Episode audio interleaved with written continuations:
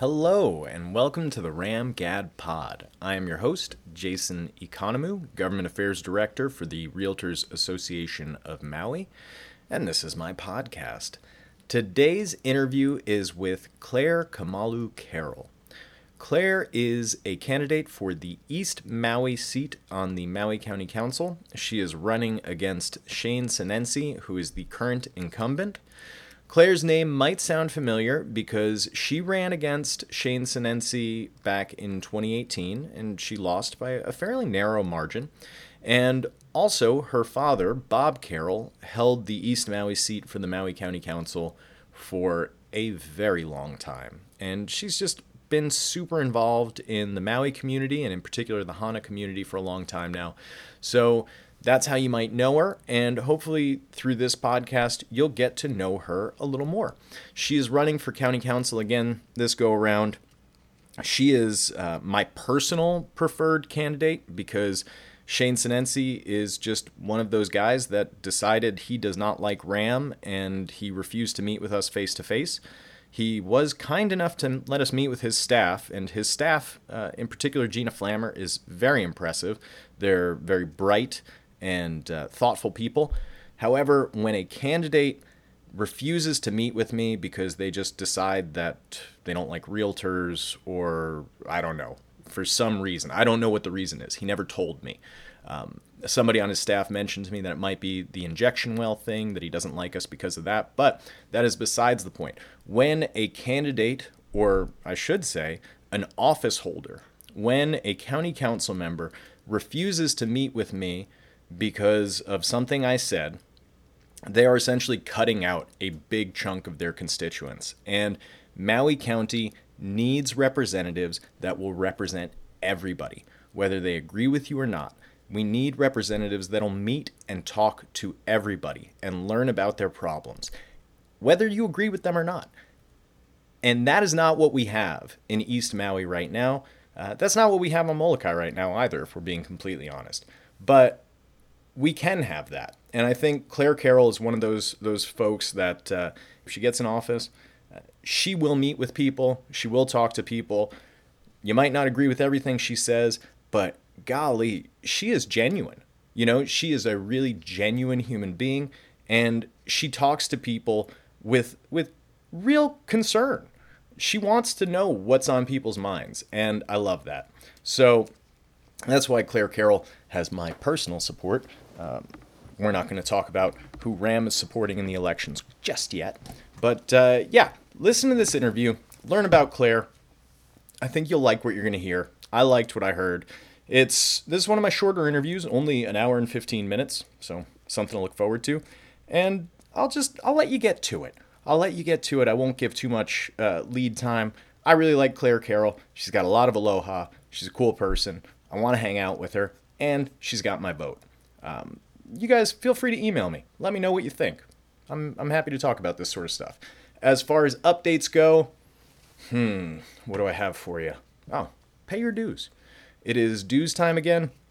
Uh, right now, Amy is the interim chief staff executive, and she is very concerned because she did not realize that realtors tend to wait to the last minute to pay their dues.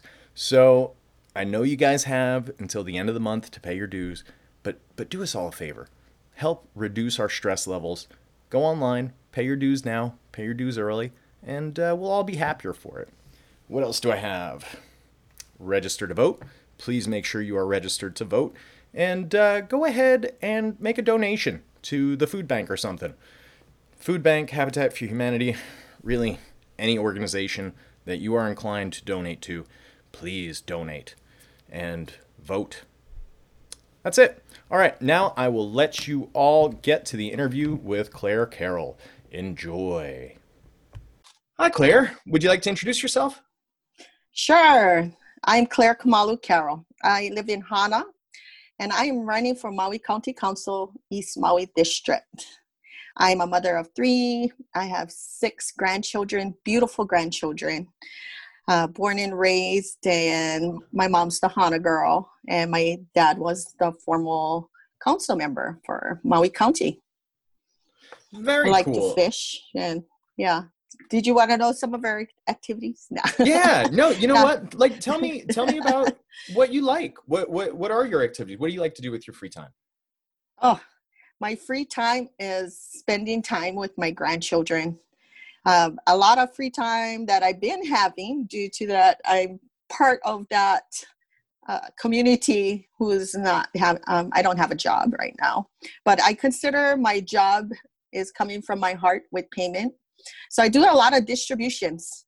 I've been food distributing. I yesterday my whole day was filled with uh, kupuna shopping. It's kupuna care, so it's it's a volunteer thing. You know, it, it's non-pain with the gratification that you're helping someone. But I do kupuna essentials such as shopping and medication pickups. Pretty simple. You know, there's so much seniors all around Maui County that need help. And there's a few of us with this organization. Like I said, it's pure volunteer work to do the essential shopping for our seniors so they can stay safe at home. Now, you mentioned that your dad was Bob Carroll, uh, who was the, the county council member for East Maui prior to Shane Sinenci. He was a county council member for a long time, right? How long was your dad a county council member for? Over a period uh, like close to 20 years because he served for uh, he he retired on his first first roundabout and i believe bill Medeiros went in and then my father came back for the remaining. He could have still ran for one more year but you know he's really worked hard for the community and it was about time he he wanted to start enjoying his personal time um, with family and he also has been raising some fishes throughout when i was growing up. If you come by we have like you know 20 tanks of different sorts of tropical fishes so oh, no he's really kidding. enjoying his retirement. Yeah that's a wild hobby. I, I don't know anybody that collects tropical fish it's a pretty tough job I had to keep track of them while he was still working. I moved home to Hana in 2015. I was out here working. and you know he's like can you watch my children so and i didn't it, know how much it work it was like seriously it was a lot it's a lot i bet so so was it your dad's um, civil service working you know as a county council member or or was community service always kind of a part of your family dynamic it was part of our dynamic we've actually been doing community service since I can't even remember when we started community service. you know, he's been involved with community work day and growing up, you know, like a little kid is like, what are we doing today? It's like, we're going to go pick up trash along the side of the highway. And, you know, that always instilled in myself. And I'm sure my other, I have one brother, but community service has always been a part. I wasn't very vocal about it you know it was just a way of life so it has been part of our lives now when did you get interested in politics and running for office? That's a really good question. I actually got before this i wasn't. I just wanted to go to work put food on the table pay my bills and just have this happy life. But there was one thing when i moved back in 2015 there was a community meeting which I attended, and to hear the issues. And I guess I grew a little older to be wanting to be part of the community and making a difference for positive. Another one that really touched me was the housing. Mm. Yeah, we in October 2017, the, my Bob, I'll just call him Bob. there was a he was the head of the land use committee and that's when that project came up about um, doing a subdivision. Yeah. Right? And it's in the same neighborhood as us. So you know it was important because i got lucky. I built my house in 1997 but it's a very generational town and multiple yeah. families in. And i heard the negative of you know you guys can't do it. And we don't need that. And that that just lit a fire.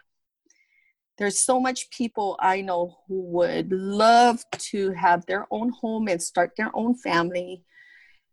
And they're stuck because there's nothing they can afford. And this project especially was something very affordable. I've told i've told the younger ones i still want to call them kids but they're young adults. But i tell them i said you know i was 27 years old when i built my home i had nightmares mm. i thought i was going to lose the home before i even got to sleep in it i said it's scary it's a big sacrifice but with the price, you guys can do it. I mean, the encouragement, you know, they need it. Mm. We don't want to discourage it. It's our it's our community that needs homes. I mean, we have like up to four or five families in one home. Yeah. But it's a cultural. You don't just like, well, this is my home. Bye bye.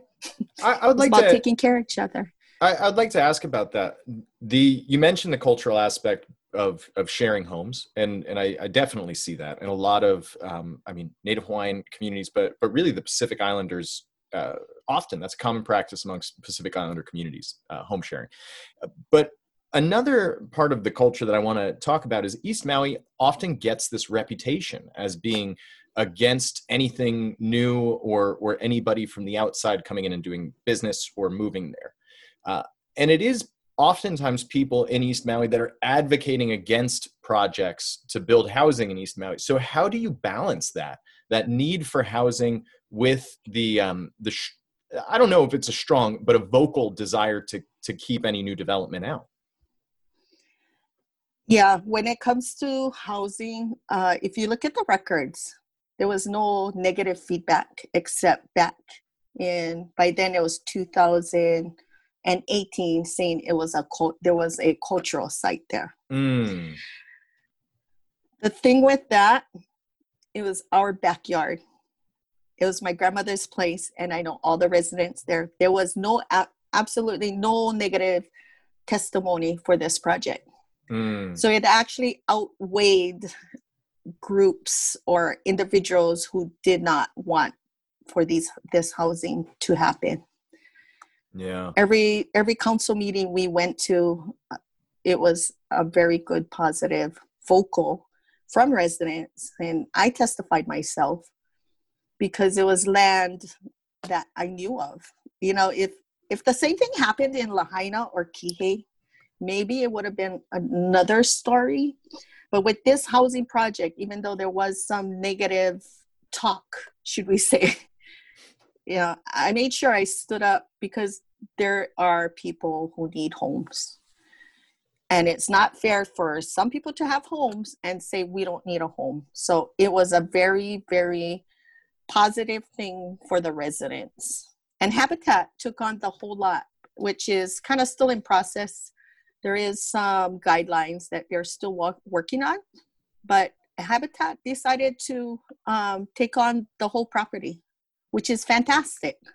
Yeah. You know, yeah, I'm I'm I'm I'm super happy, but I'm still following through with it. You know, it's work in progress because you you get into these monkey wrenches of laws changing, guidelines, and there's nothing better to actually help in the process in anything you can do. I mean, if it takes a number of us to go, please, like, help us. What can we do? Because I really wanted to see this project come through. You know, but overall, it was a very positive. It, I say, don't listen to them. We're not like that. Does it? What? What is your? This is going to be a weird question, I guess. But sure. How do you think the the rest of the Maui community perceives the East Maui community, and do you think that perception is accurate? Yes, so, what I let people know is many of us are not like that. We have embraced people who moved in. And sometimes it's like, what's good for me is not good for you. Hana is the heart of Hawaii. Hmm. We like people to respect the culture, and we've seen a lot of that in the media. But overall, Hana, you know, Hana's not, not that aggressive if you come to the highway that there'll be people blocking you off. The road is open. and I'm not encouraging people to come into Hana because we are COVID free. In fact, good couple days.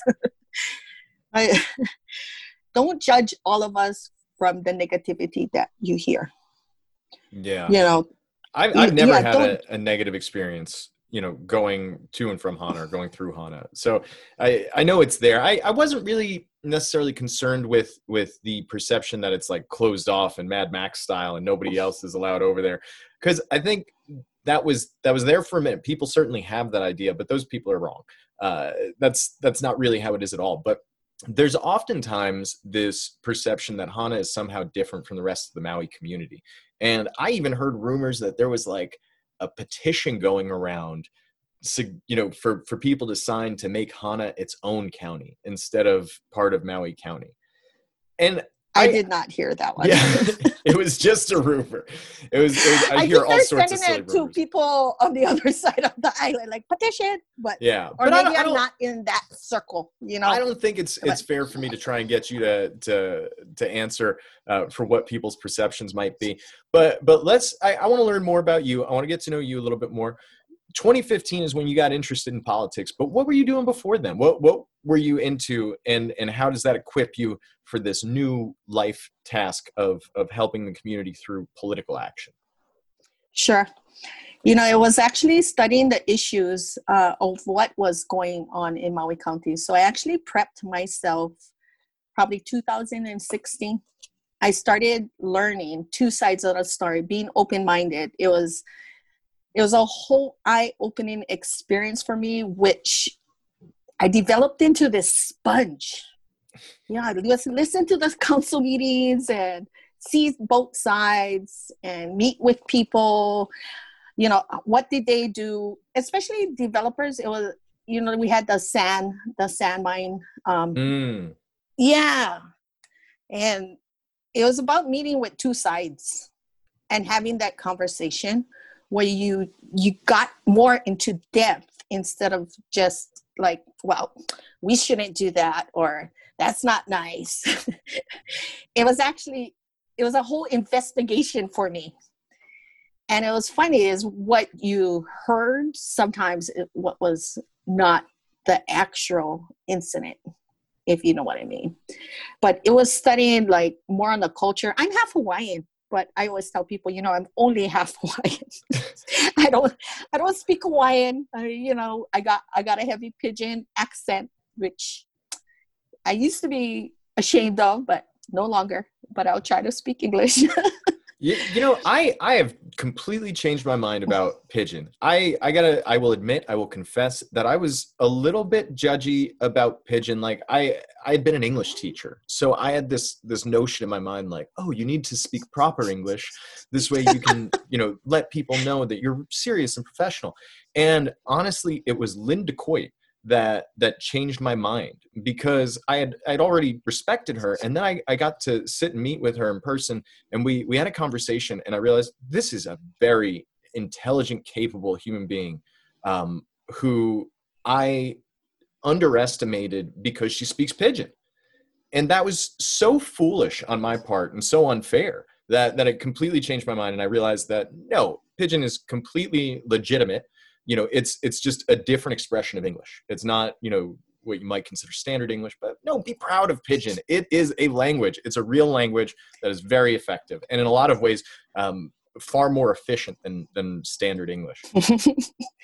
Well you know it is the secondary official secondary language of hawaii. Ben cayetano made that possible. It's been hard. In in hana there's like the pidgin accent is like all there. I do better mm. when I'm around people who speaking, you know, proper English, but you wouldn't have liked me as a student. Oh. you would have been correcting me all day long. You probably would have hated me as a teacher. well, I'm going to say the same thing I said 30 years ago. Hey, it's not my fault. so, but, so yeah. of, of the issues, you know, you became a sponge in 2016 you absorbed the issues how does how does that preparation um, suit you now you know like has has the preparation or or have the issues changed drastically with with COVID moving in and taking up such a, a big spotlight, or is it still largely the same? Oh, it, it it is a difference. You know, this pandemic really took a toll on our economy. You know, and the sponge doesn't stop. Like every day, I'm speaking with people, and I like to hear their concerns because sometimes they think they're the little guy, and I'm just like, no, like everybody's voice counts. Mm. That should be that should be how it is, you know you think your voice doesn't matter I, I preach that every day the pandemic has opened up a whole new world we don't have the tourists to rely on to like take care of our finances especially county-wide and that's why it's important uh, that we focus on the budget and how we were going to support support what we have now and kind of like vet through everything because every time we ask for something, it'll come out of our taxpayers' pockets. And, and that's really important because a lot of people in our community simply can't hardly afford rent. I mean, we have the programs, but the depression, the stress among a family, it, it's excelling. I mean, we're going on months now yeah. on having this shutdown. And that's my focus too, is the health and welfare. You know, they they struggle every day seeing like what can we do um, are we going to make rent in hana three three um, people already got evicted really like oh sorry well the lease was up so they're like well we chose not to re-. you know there's loopholes yeah there's loopholes and to like i said like it's not really to anyone's fault what we're happening. People are worried that they're not going to make their mortgages anymore. The car dealership will show up at your home in the middle of the night and take your car. I mean, the stress level is really high to um, see out there, and that's why I volunteer. You know, pretty much on a daily basis. Volunteering, like if you need something, I mean, I make enough money to put gas in my car. but I'm blessed. You know, my parents have been um, so supportive. They know yeah. that I'm out there. I'm I'm on the road a lot, but you know, doing the kupuna shopping, or I've had someone call with depression and you know suicide awareness. That's a big one. You know, I just lost a friend to that matter of suicide, and everybody's like, "What was the signs?" I said, "Well, you know, it happened. It is what it is, and." let's support the family I- imagine that it's real all of this is real yeah it's I, real I'm, yeah i'm president of the hana community association and we finally got monies for a playground you know in hana. Nothing fancy not like Keopuolani, but it's a small town. Let's do something for the kids. I'm a grandma. But this pandemic like you know, it just set us on a whole backwards spiral. Like we donated money to our farmers um, union for food distribution, and I'm still crossing my fingers because I still want a playground for my community. But it, it puts us in this whole nother scene of how we are going to move forward. You know, thinking out of the box. One one thing that someone has done is they have taken orders for their uh, banana bread and they'll take orders and then somebody will drive the whole load out and people will come get it because our town where it's sad it, it's just kind of sad to see we had we were flourishing and there was over tourism I, i'm mm. not hmm. gonna yeah there was it, it was spiraling out of control you know several months ago but this is our reset button what are yeah. we to do at our reset button? We got to start looking at other avenues to help our community, you know? I think the unemployment is crazy. Yeah, the unemployment is is ridiculous right now. I I think yeah. In in one way this might have been well, you know, there's there's mostly bad things that that came out of this this pandemic situation. Let's just acknowledge that right up front. But right it's human nature to try and seek some sort of silver lining. So, for the sake of silver lining, when I'm trying to identify some of the good things, one of the good things that I see is that the duration of this pandemic thus far has really given people the time to process and consider that maybe the over tourism argument was correct. You know, it's giving everybody a time to maybe compromise on some of their beliefs that they held or, or prejudices that they, that they held. You know, everybody that hated tourism is looking at, at tourism now and saying, man, it was nice when we weren't all unemployed. It was nice when we could, you know, rely on selling our fruit and banana bread and whatever else to people that are just driving through town when, when we had that extra money in our pockets. That was pretty nice. So those folks are, are maybe changing some of those ideas. And then on the other hand, you have the folks in the tourism industry who I'm really hearing maybe for the first time are saying, yeah, maybe we didn't handle it the best we could have. Maybe we weren't the best stewards. Maybe there was an issue with over tourism. Maybe people do have a point with some of the cars. Like you're hearing both sides giving in a little bit on some of these preconceived notions that they had. And that's kind of inspiring in a odd way, sad way. No, it, it is. And that's when we look at the overall picture. I mean, we got to come up with ideas to supplement, you know? It was, but I've been in the hotel industry or hospitality industry for over 20 years. Oh, what were, what were you doing? Yeah. I was a restaurant manager. You know, I started at Hotel Hanamaui, the original Hotel Hanamaui. And then someone called me and said, Hey, girl, come to Kapalua. I was like, Kapalua. but you know, I was going through a transition too with my um, my children's dad, and it was a perfect opportunity to do that clean break, um, set something new. Took the job with no car. I had a company car back then, no cell phone. I just went home and was like, uh, "Mom, can I buy a car, please?" and I'm grateful that I stepped out. I, I stepped out of Hana, and the reason for that it was bringing new colors to my coloring box. Mm. I would have not learned a lot of things that I did um, staying out here. So I stayed in Lahaina for two years, and then I get homesick. So I asked my landlord. I say, "Hey, you got a house in Kihei?" He was like, "Yeah." I was like, "Really?" so I could get closer to home. Took a job in I think it was Wailea Marriott. Is mm. it still Wailea Marriott? Yeah, but I got laid off, and then I just planted a left fielder into Gammie Home Care. oh. It was a temporary job, and I stayed there for like 11 years. I really enjoyed it. Mom and pop, you know, no three steps how to make the associates like happy. And if you had a problem, just go to mom and dad on the upstairs and and talked about it you know but my grandson got old enough to say hey mama we have another room for you even though i had a house but that told me that's actually a large reason why i moved back home is that they missed me as i came back to the side island but when i moved back i didn't tell anybody i was really home it kind of looked like an extended vacation then after a couple of months, they kind of caught on. It was like, "Did you move?" it's like, "Yeah, I'm home." Why didn't you want to but tell yeah, people that you moved back? Because I didn't want to take a job right away. I, I had saved.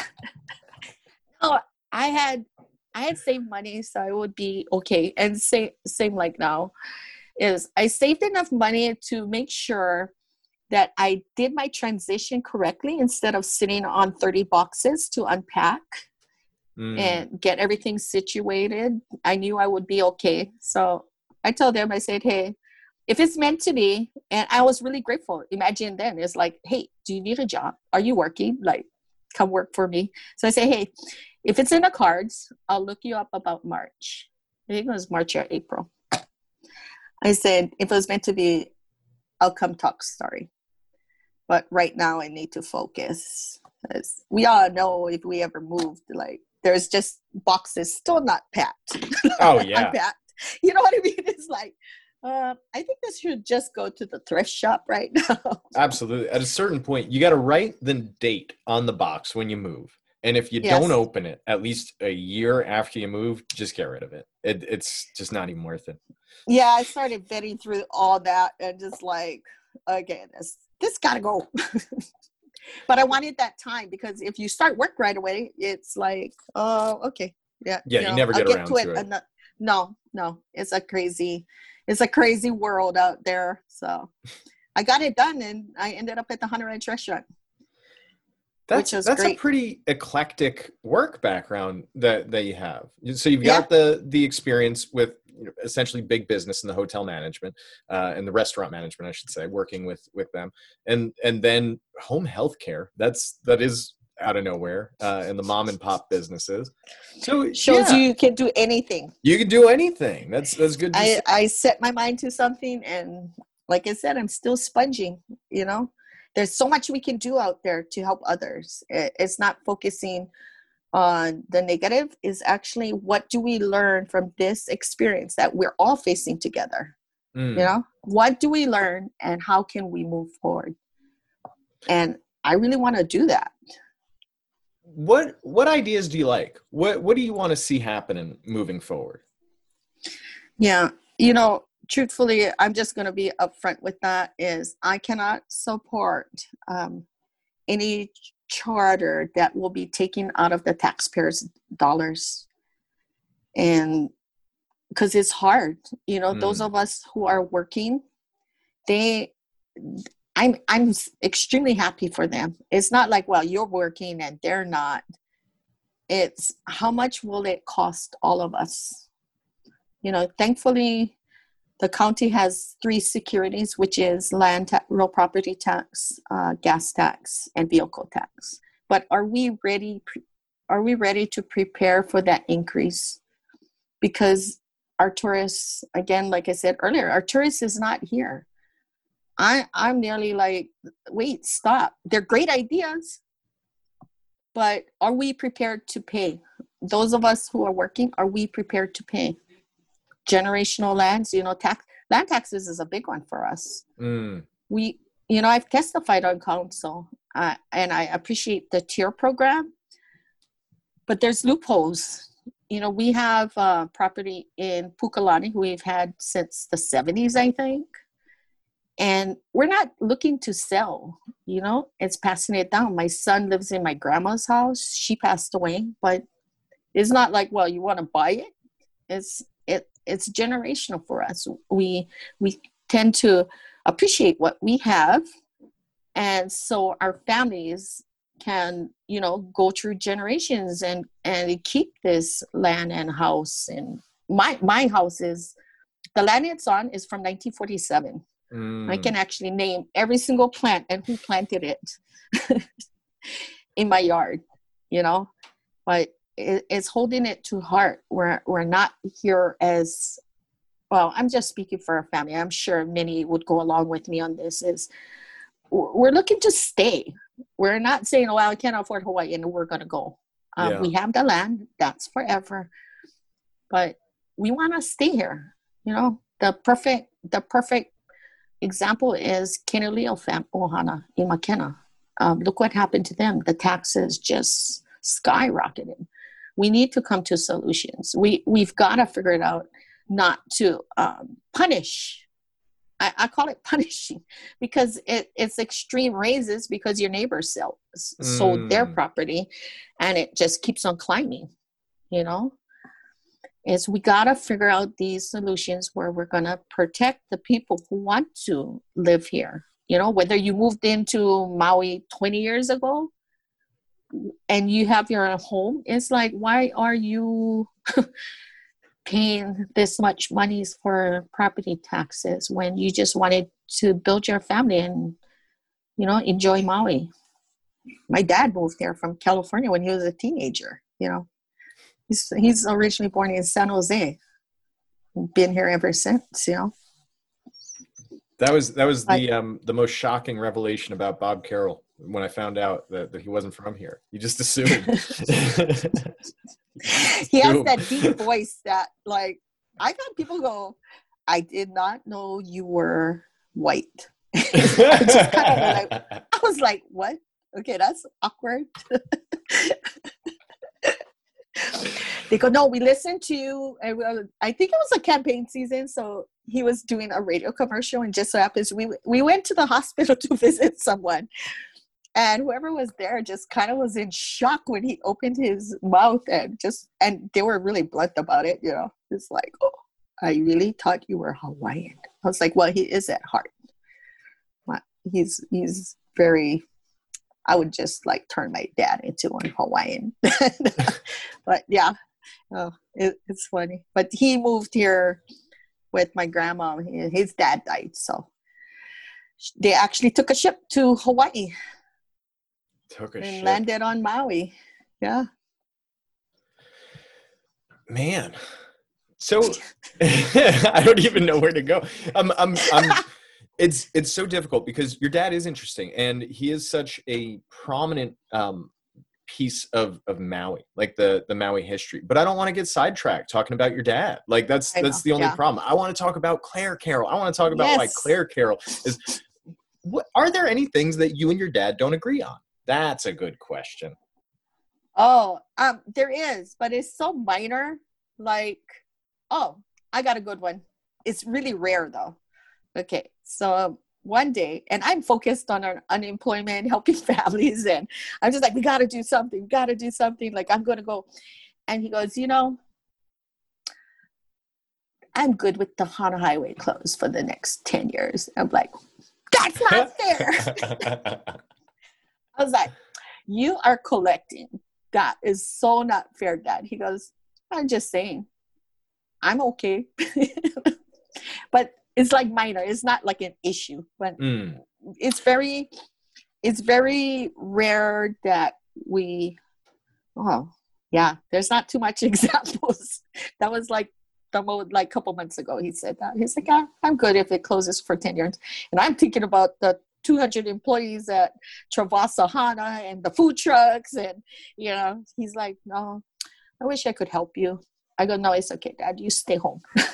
but it's kind of very rare. We'll have discussions. And like I said earlier, it's good to learn two sides. I'm always Yeah. asking him about situations when he was in council or issues and what came about it. Because you need to know, you know, like the rooster bill. Remember that? The chicken No. bill? I don't I don't know the chicken bill. oh my gosh. So it's about um I believe it was chickens in the neighborhood or something. You know, like tight communities and you got the rooster next door and stuff. So people would walk up to me, and it's like, Yeah, dad, no like chicken fight. And I was just like, No.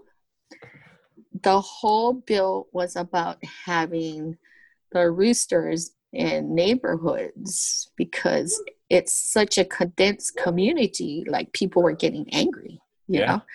I say it's not about ch- chicken fights. And believe me, two neighbors away from us, they've been raising roosters forever. So, like for us, we don't even hear it. Mm, For other people, it might be a nightmare. But that issue came from the community. He didn't wake up one day and go like, geez, we should get roosters out of tight communities. but yeah, you know, I I like to always study his um, past uh, ordinances and stuff, and and always learn more. Like for me, I think a big part of people, for example, sorry, if somebody said, "What would you change?" and I said, "You know what I see? There's a lot of people who fell through the system with this unemployment in our community. There was a very large part. My daughter is actually part of that little fall through the cracks. Mm, Couldn't get unemployment, and I said we should have some type of um, support with employers to either hire somebody or help your employees through like this pandemic you know? There's there's people ready to requ- uh, retire and they don't even have computers. They went to Yeah. work every day. They did their job. They went home. And there were lost people you know like community members going like i don't know i, I think i got enough money it's we we need to figure out how we are going to help in this situation uh, better support and overall and that's what i suggested i said all employers should be required to actually help their employees to get through this transition and thank you lindy coit and big props to her. She's actually such a role model. But she got Auntie Bear from Molokai to actually call over to Hana to actually help a lot of employees. You know, they, they were stuck, they were lost, they didn't know what to do. Uh, I think the human resources uh, actually went on maternity, so it was a madhouse. Yeah. My son in Vegas tried to help my daughter, and then being that everybody there was a large amount of fraudulent claims they cut him off. So we're like scrambling again looking how we can help her you know? It's like and i keep on saying it's like we'll get this we'll get through this together not you know it's like it'll be okay. We're sustainable. We might lose everything but we got food on the table. Yeah that's that's a huge that. Yeah. I think i think more people need to focus on that that concept of food and and subsistence. Um having having lived in in areas with high poverty abroad that was the thing that i noticed got people through. If you were in an area where you can have your own garden and feed your family that way and barter with your neighbors because they grow different crops and whatnot for the most part your life was not that terribly impacted by poverty. Um, I mean, it, it, was pretty terribly impacted because a lot of those folks couldn't afford to send their kids to school. They they had to work multiple jobs. Their kids had to work multiple jobs, high infant mortality rates. But if you take away those terrible things, the day to day life, your need of yes. food, water, and shelter is is taken care of if you if you are if you're part of a community, if if you're being a good neighbor to your community, and if you're growing food. So I, I, definitely think more people need to focus on that. And here on Maui, that's something that, that gives me hope because we have so many people who do grow food. I mean, we even do. in, pa- you know, I live in Paukukalo and that's, you know, it's a neighborhood. It's a pretty tightly packed neighborhood.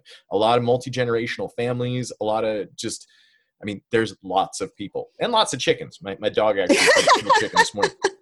But if you walk, you know, walking my dog through my neighborhood, I notice most of my neighbors, literally a majority of my neighbors, are growing some form of food. You know, whether it's papaya or bananas or lilikoi or dragon fruit, or they have you know vegetable gardens, they're growing stuff, and that's that's really awesome to see. I want to see more of that. You know, I think one thing that I'll suggest to you if you get on the council, um, push that idea of farming on people's plots, whatever size land you have, and and figure out a way to to support that while also creating jobs. So get people with some experience helping people in the community to you know make their homes agricultural spots for them uh, and try and pass it on that way. That's that's you can keep that idea. You don't even have to give me credit if you end up implementing it. But no that's a I, really great idea. I mean you know the encouragement. And if anything positive happened in this pandemic is that communities started coming together I no. I think it it kind of went into like, hey, let's go check on our neighbor, or you know, yeah. oh, I got string beans, you know, passing it on, and I've seen that in Hana, our farmers market. We have more and more farmers coming out, and people are now encouraged to plant something because they can bring it to the farmers market and do, um, you know, like sell a bunch of tomatoes or yeah. something. But our farmers market is getting bigger and bigger. We do use social distancing. Excellent. Right. That's really thankfully uh, we're doing the CARES Act. Did you hear about that? Uh, explain. Um, yeah. So I'm actually with Project Ho'omana, which was started by two, na- two teenage girls trying to bring awareness to underage drinking and drugs and the effects of it. So since we had to kind of cut out the school program because there was no school, yeah, we they started volunteering, and we got word from administrative office that they were going to give a grant for twenty thousand dollars to the farmers union, and they asked us as Pro- Project Ho'omana to actually help with uh, the farmers market. So originally it started with, well, we're going to have the farmers market and we'll drop the leftovers and you can, dis- you guys can distribute. And I was like, oh, um, sorry to inform you that Hana residents don't do leftovers. so I work with Late Perry and we're just kind of like the parents' auntie of the program. It's for the two, um, Perry's uh, two girls. So she comes up with this idea. She goes, listen, we should do scripts and it'll have a dollar amount. Oh, because yeah. yeah. and I think all the communities should do this with, I mean, especially we have money to spend till the end of the year. Just saying. Anyways, we did scripts and the community could shop for foods that they wanted instead of mm. having the bag of um, vegetables and stuff. And not everybody eats everything. Yeah. So they could pick and choose what they wanted to eat. And if they found something that they've never seen before, you know, like Ono Farms has exotic fruits and stuff, they could ask the farmer. So it was an engagement from community to farmer. That's cool. That they, it is super cool. And you know, OHA has stepped up and gave some monies also. But everybody looks forward to it uh, coming to the farmers market, and there's just more and more people in our community coming out to get. I mean, we even have fresh fish and Hana Farmers Market takes SNAP. So if That's, you don't have scripts, you can use your EBT card. And if I'm not mistaken, don't you get like double the value with the EBT EBT card when you go to? I mean, you might not know. Yes, I don't. but they gotta. No, I, am I'm, I'm aware of the program okay. because I'm also with the Food Coalition with Lauren Lore, and I work with Katie Fulio. All all volunteer. I always tell people, no, for real, I work, but I work for lunch. That's a great but way to yeah, do it. yeah. No, I think it's it's great. Um, that attitude stores is is something that I maybe it exists other places, but particularly here on Maui, one of the things that I see a lot that that gives me hope is the fact that you have a lot of folks who are either retired or unemployed, and rather than sitting around, you know, watching TV, playing golf, whatever they could be doing in paradise, they spend their time on boards and commissions and and associations just figuring out ways to improve the community. And that is huge. That that resource that's available in in our community is so wonderful to see so it's it's great to see that you're you're just taking it to the next level because being a council member it's practically like being a volunteer you know that work to pay ratio is you know it's not that impressive you work a ton does that intimidate you? Me. No. you know, I always I make a joke of it. I goes, you know, I think the other council members might not like me because I spend many hours doing volunteer work. It's like, mm. what? Ah. we don't need that much. You know, like, pack. They're, they're gonna like, yeah. But it's worth it for me. The payment in my heart and what if I can touch one person's life a day and make them smile and appreciate their quality of life, this whole thing is all worth it. Every single day, I tell people because you have a fantastic day. I go, yeah, I began when I opened my eyes, you know? Yeah. But there is no room for complaints. There's a lot of room to actually help each other, uh, you know, bringing aloha back. I like Instead that. of everybody being so in a box and like, well, I have this, I have, and I'm not saying it's not important, you know, like I have five kids and we got to do home study. That's really hard. Mm. But if you can, if you can do one thing good for another person each day, it's really worth it. Or even watching the kids for an hour, you know. I, I should think I'm kind of good, not that great, but it's called time management. Yeah. Even if I have 10 minutes with my grandchildren, it's worth it it really made my day because a family first no yeah. matter what family first my community my community is so important to me that i'm always thinking of ideas and with other people i can't take credit for every idea but it's like oh yeah that's a good idea let's go do scripts that's a great idea it's and not about it. who's we we did it, but we that's, did it as a team. That's the most important know? thing. So so a lot of people can come up with great ideas, but to actually take a great idea and implement it, that's yes. where where real um, effectiveness and leadership come into play. One exactly. of the things that I, I, I do want to touch on, you mentioned it at the beginning, and you just said something that reminded me of it now, bringing aloha back. Um, yes. You mentioned at the beginning how you make a point to talk to everybody including yes. developers, you know, the, the dreaded developers. Uh, one of the things that I've noticed with our political discourse and really, I guess, 2016 was a huge flashpoint for that. But but even that election in, in 2018 was really a significant moment for Maui specifically, where you almost see a partisan divide grow, where there's the this one group that that basically I mean, we we know what we're talking about. There's there's one group yeah. that's like anti-development, anti um, anything that is not you know just straight up. I don't know. I, I don't no, even know. I, I understand I, what you're trying to say. Yeah. Yeah.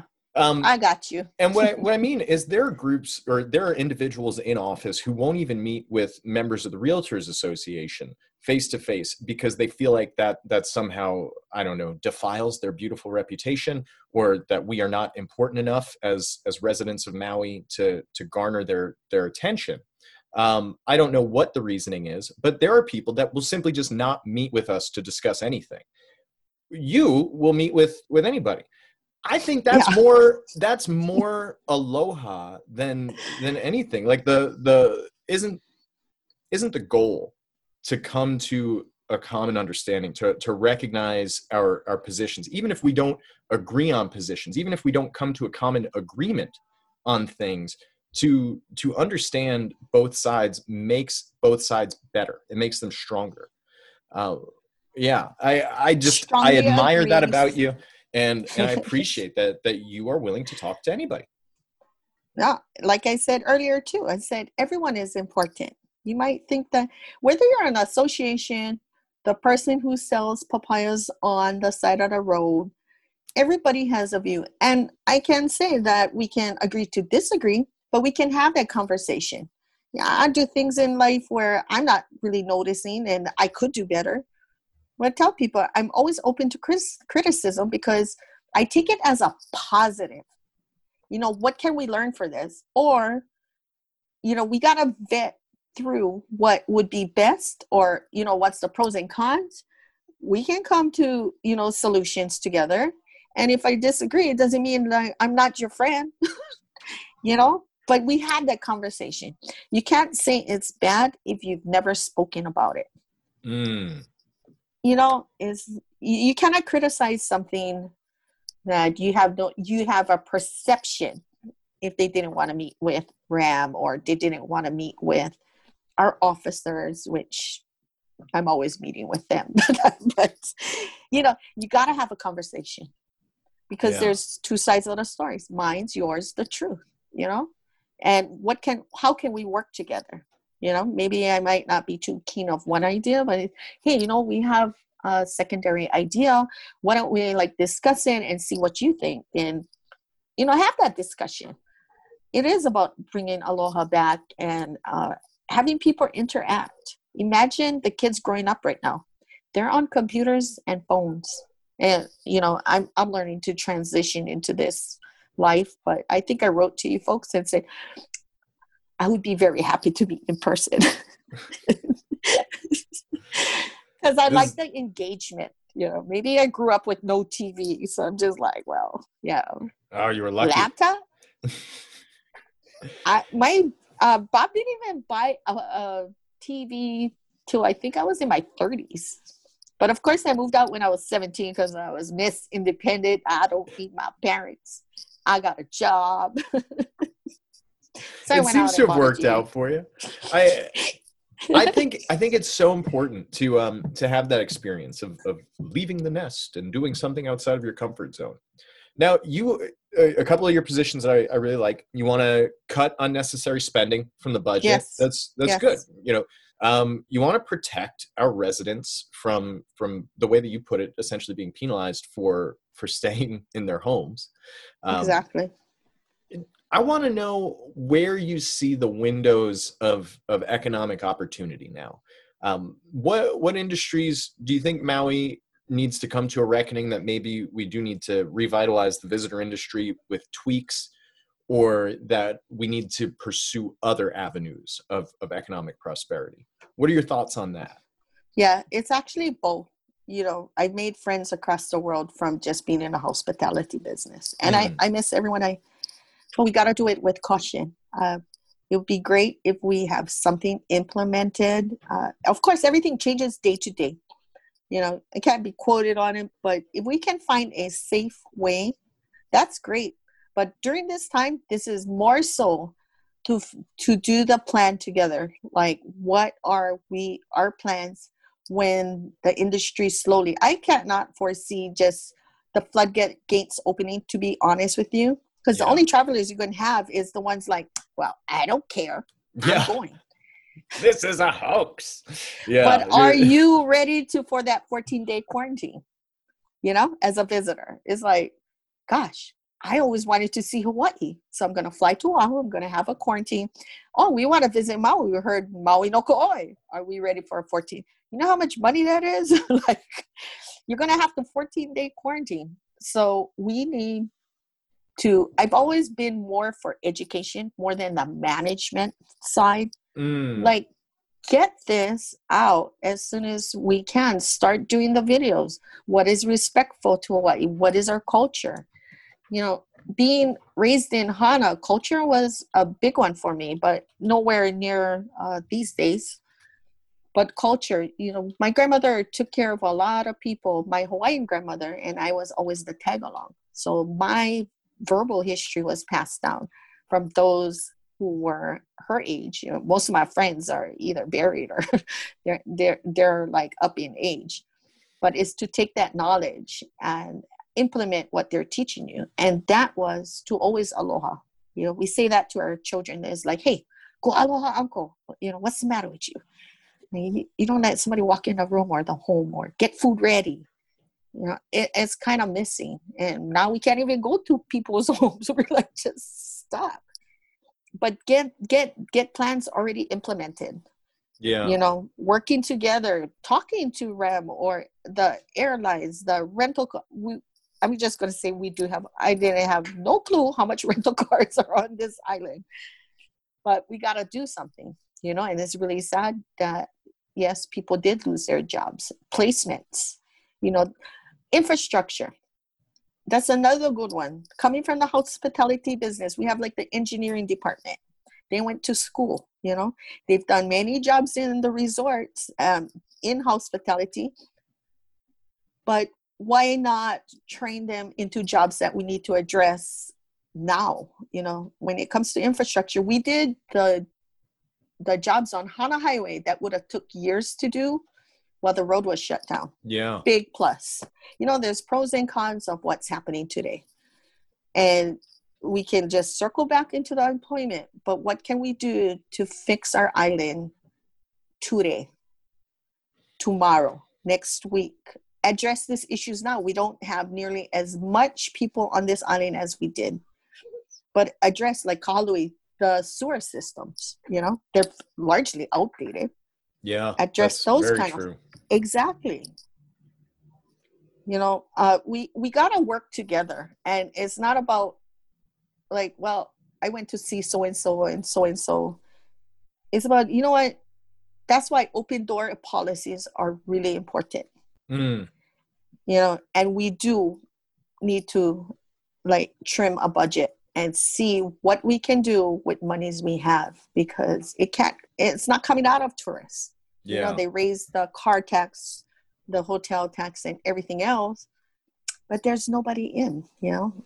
I put a well, post and I said it's like crazy with with the the car tax yeah that's you know the tat we're not getting that share with the car tax nope. nobody's yes. renting cars um, yes what's what's really a rough one is a huge chunk of our budget is paid for by the hotels the the short-term rental homes and the b&b's and they are still on the hook for for that money yes. and that's you yes. know it's it's cost of doing business i i understand that it's hard to feel sympathetic for them because it is a very lucrative business they knew the risks when they got into it um, but boy oh boy that's it's large sums of money i mean we're talking tens of thousands of dollars in some instances here of of property tax revenue that these people are paying with zero income coming exactly. to them during this pandemic period so the problem that causes it, it's this residual effect. If they can't pay their property taxes the county suffers and all the services that the county provides will will be diminished. Um, they can't pay their utilities perhaps. The utilities you know suffer. Yeah. uh, they they're not paying the cleaners. They're not paying anybody else that's helping. These things have a ripple effect. And then we've got the long-term rental market where you got people unemployed. Well the unemployment is pretty good and it's been helpful in in getting most people to to be able to pay their rent. And we have rental assistance programs but a lot of folks don't know how to even fill out the paperwork to, Exactly. to take advantage of these programs. So you're absolutely right that that these safety nets need to be there and we need to be realistic with with our budget. When we were prospering off of that golden goose it was okay for us to to provide um, the the magnitude of services that that maui county provides the small county for for all these people now it seems less uh, reasonable um, or or maybe less feasible is is the real issue i just wish that we could have other forms of income but one of the things he said was that we have to work together, but not just that. I, I wish people would just listen to each other. Even before you work with somebody, yes. just be willing to listen to somebody. I Exactly. I think I rant about this almost on a daily basis now. But like that Temptation Island plan, um, well thought out plan. And rather than than listening to the plan, a lot of people just decided, I hate this. I, I hate anything that that doesn't benefit, you know, the people Exactly. directly.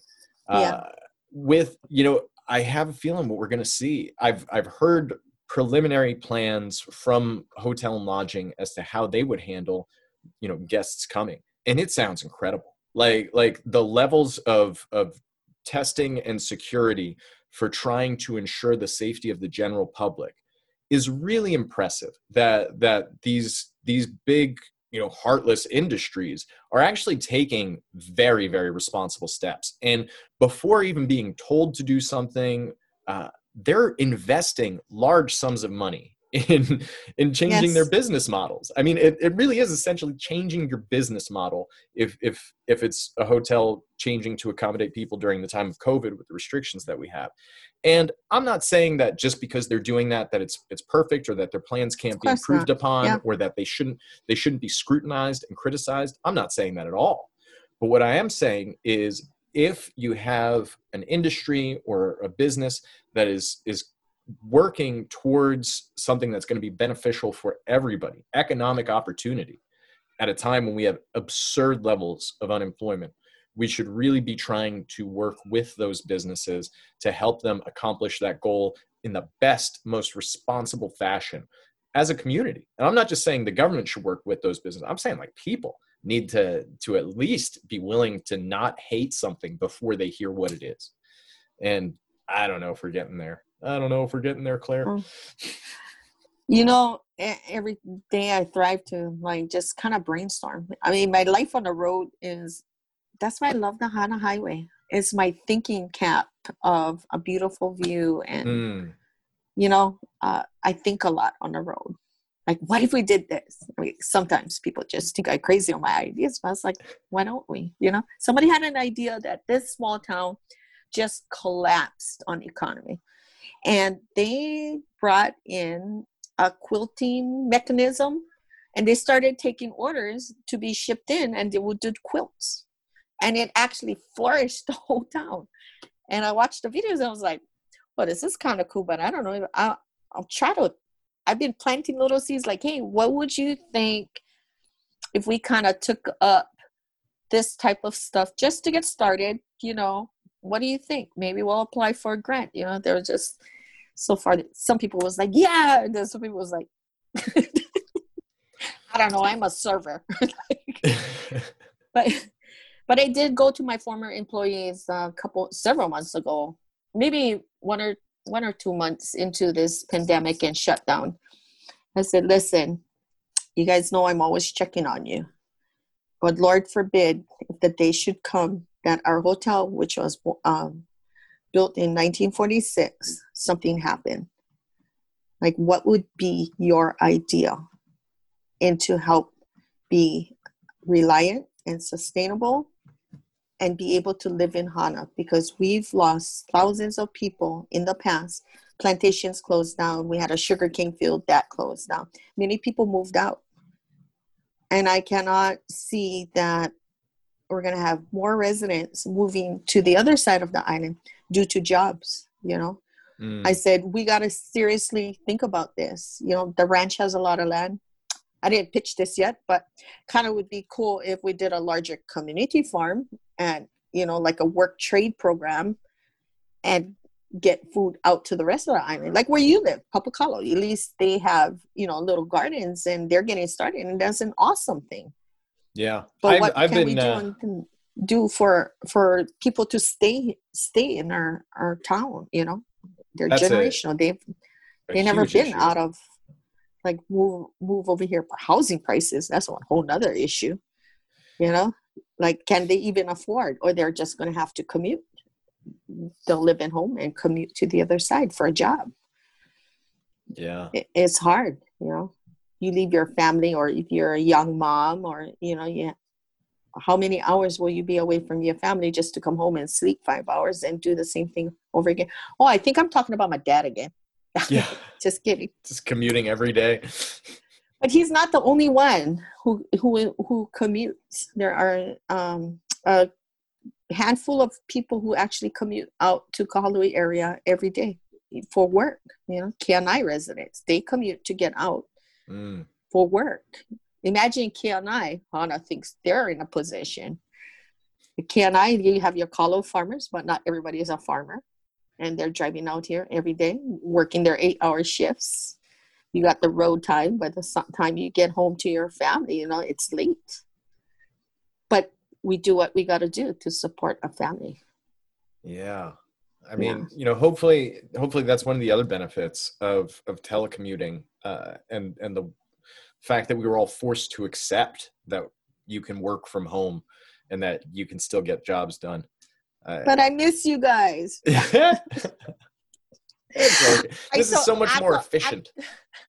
i told i told someone i goes you know what when i get county uh elected in county council i drive in out here and it goes why i said the resources i said you know it's a perfect time my kids are my kids have their own families that's why i Mm. ran for county council also i'm not binded by oh gotta go to a baseball game parent conference you know and that's somewhat why it was a perfect time for me to step up and serve my community on a, a another level than what I have been doing all these years. I said I would rather have the resources around me than oh, can you fax that over? Yeah. Can you email me with the 500 emails? I was like, hey, nobody's going in, so must be good. but I like It- to be with resources, you know. That makes sense. Excuse me. Yeah. Is is there a website that you have where people can uh, learn more about you, donate to your campaign, anything like that? Yes. So it's Claire for Maui, and it's F O R. So I'll spell it out C L A I R E F O R M A U I dot com. Excellent. I'll uh, I'll link to that in our, our website. But I always Oh, you should. I'm kind of proud of it. yeah. It's my first website like ever. Well, I'll have And to I'm check. I I gotta confess, I didn't go to your campaign website yet. I I you know what? I might have uh, towards the beginning of the campaign season, but I haven't. been there no, recently. I don't think you did because I just launched it. Okay, so I haven't been we're going yet. on two weeks. You have it, and I'm gonna set up a program for donations, or you can mail it to Good Old Fashioned Hana Maui, PO Box one six four, Hana nine six seven one three. Uh, these but are more so, pictures. you know- Yeah, you everybody should check out this website, claireformaui.com. Um, is that a family photo that we got right there? Yeah, that's my that's my kids and my grandchildren. Oh wow. Yeah. Yeah, This is a great then the- website. I like it. Check check out the menu bars because I think I kind of covered a lot. Water, infrastructure, housing, Yeah. endorsements.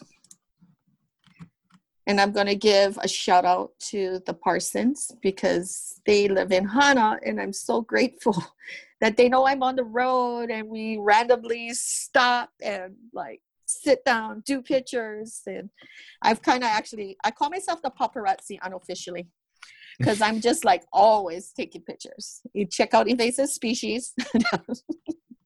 You got some great endorsements. I even see Bob Carroll was kind enough to endorse you. That's good. I know. He's like, now, hey, daddy. Nah. Now, when uh, we've been talking for a while, so I figure now is yeah. a good time where we might might wrap it up. But I like to end all of my interviews with a set of five questions. So um, let me let me ask you these five questions. And ready. What book would you recommend? Now, this doesn't have to be your favorite book; just a book that you would recommend. Oh, I get one good book, and it's called "Who Moved My Cheese." have you ever read it? No, no. I've you never. didn't you got to read it. Who moved? At one cheese? point, we we had in yes, look it up after it comes in different languages, but it talks about change. Who moved my cheese? Yeah. So it talks about change. Okay. Yes. You know, like how they go through the maze, little mice go through the maze and they're all trained to like always get that cheese. But what happens when you move it? Are oh, you gonna see, starve? I was expecting a children's book based on that title, but no, this is a good description. Who Moved My Cheese? An amazing way to deal with change in your work and your life. Published in September 1998, is a motivational business fable. Yeah, the text describes changes in one's work and life. Very cool. That, that's a, a, fun recommendation. I, I, I like self help books. I um, they, there's a special place in my heart for self help literature. So this is this is one of those ones that I will actually check out. Um, it's really great for companies. Um, you know, years of service. I, I, mean, I faced that throughout the years. It's like I've been here 35 years. We doing it like how we doing it. We're not open for change. but no, and, again, that the seems discussion like, happens. You know? Yeah, and it, it seems you, like a you learn the book. process. Yeah, we keep on. You enjoy it if you ever get some. Chat. Oh, that's the problem with these Zoom calls. I'm sorry for anybody listening that I keep on talking over Claire. It, when you're in a room with somebody, you, there's these physical cues that let you know when somebody's about to talk. And when you're on Zoom, it just doesn't translate the same way. So I apologize, Claire. I keep on talking over you. It's okay. No, I'm probably talking over you. ah. Now, uh, my second question Who do you admire and why? Whew that was actually I've been thinking about that for the last three days. At first, I was like, "It's my community," you know, my com- but it would have to be my father. He's such a humble person. Like he balanced all of us out. I, you know, he's he's a very good example for his humbleness, his open mind, and you know, I am like half half. So I got the little spunk in me, and he just kind of nods and talks about it like in a very calm voice when I'm just like, wow. So it did, it was, I would have to say it's my father. He's taught me a lot, especially listening and always helping people. You know, it began in a home. Those are outstanding reasons to admire somebody, and he's he's certainly worthy of admiration. All right, third question. When have you failed and what did you learn from it? Oh, I can't even count how much times I failed, but I'm really happy because we come up with ideas and not everything is bound to be a success, but you always take what it was and see how you can always better yourself and make either the project success or moved on to the next. I don't like to hammer myself on things I have failed at and what was like my playground. I really, I really want the playground. I'm kind of stuck on that, to be honest with you.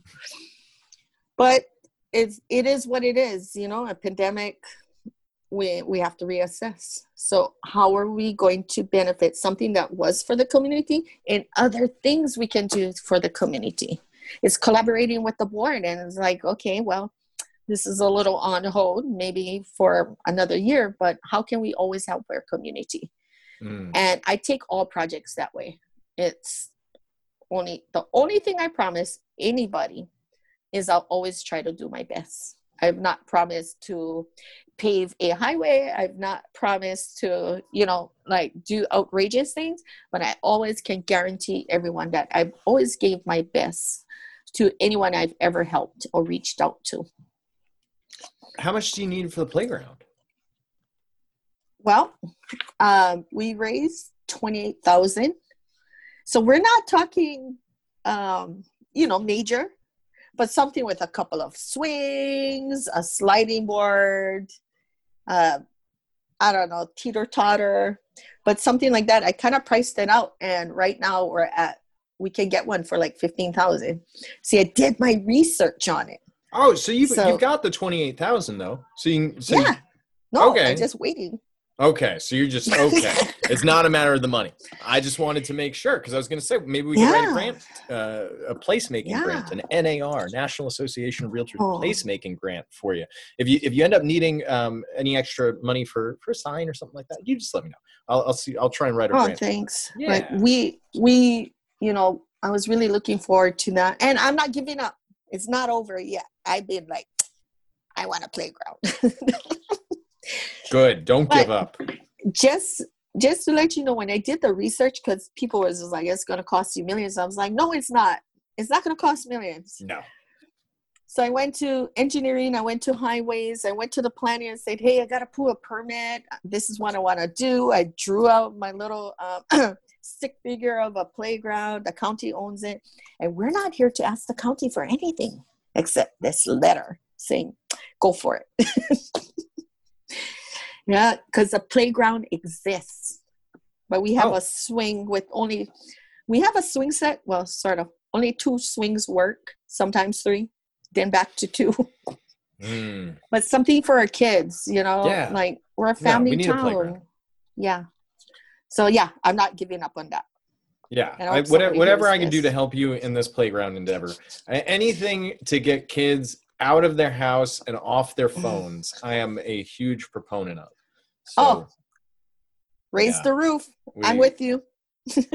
have you seen that? Um, there's a documentary on Netflix right now called like The Social Dilemma, I think it's called, and, it, and it's all about how social media is just terrible for humanity. So I highly recommend looking that. Oh, thank you.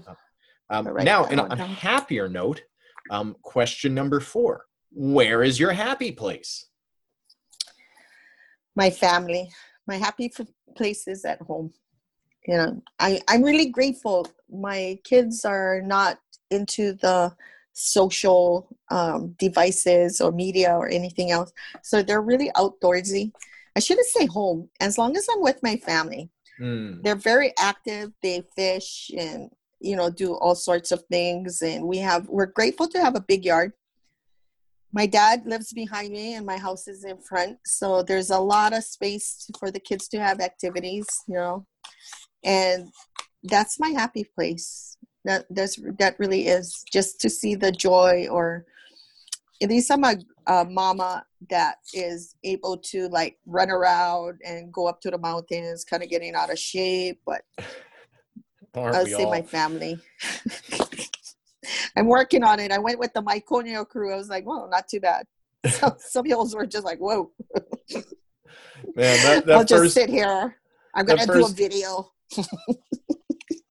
that first month of the pandemic, I think a lot of people got in like decent shape. It was like, all right, well, if I'm going to be at home and I can only go out to exercise, then I'm just going to run every day and go for long walks and lift weights. And then, oh man, four months in, I'm like 15 pounds overweight. It's just, it's terrible. See, on a brighter note, I gotta t- I gotta thank the pandemic in this election year that is, there is no fundraisers because mm. I think I ate myself all the way through to 2018. I was like, oh my gosh, what happened? I was like, this time around, pandemic or not, I'm gonna actually do better choices. I'm not gonna order three eggs with corned beef hash and a side of toast fundraiser season. It's hard, hard on the waistline. yeah. All right. My final question What one piece of advice would you give to anyone listening? Yes. My advice is we're going to get back to aloha. When we when people came to Hawaii, we surely embraced them. And we should always embrace and support others. Whether the it's good or bad, listen to people, but be always the better person in your community. And we can do this together. It's good advice. It's very good advice. Claire Carroll, thank you so much. Claire is the candidate for the East Maui Maui County Council seat. Uh, you can go to what is it? claireformaui.com. Is that right? Yes, claireformaui.com. Yes. I will put a link to that in the show notes. Claire, thank you so much once again. Best of luck. Uh, it's great talking to you. Same here. Have a beautiful day. Fabulous day. Aloha. Aloha.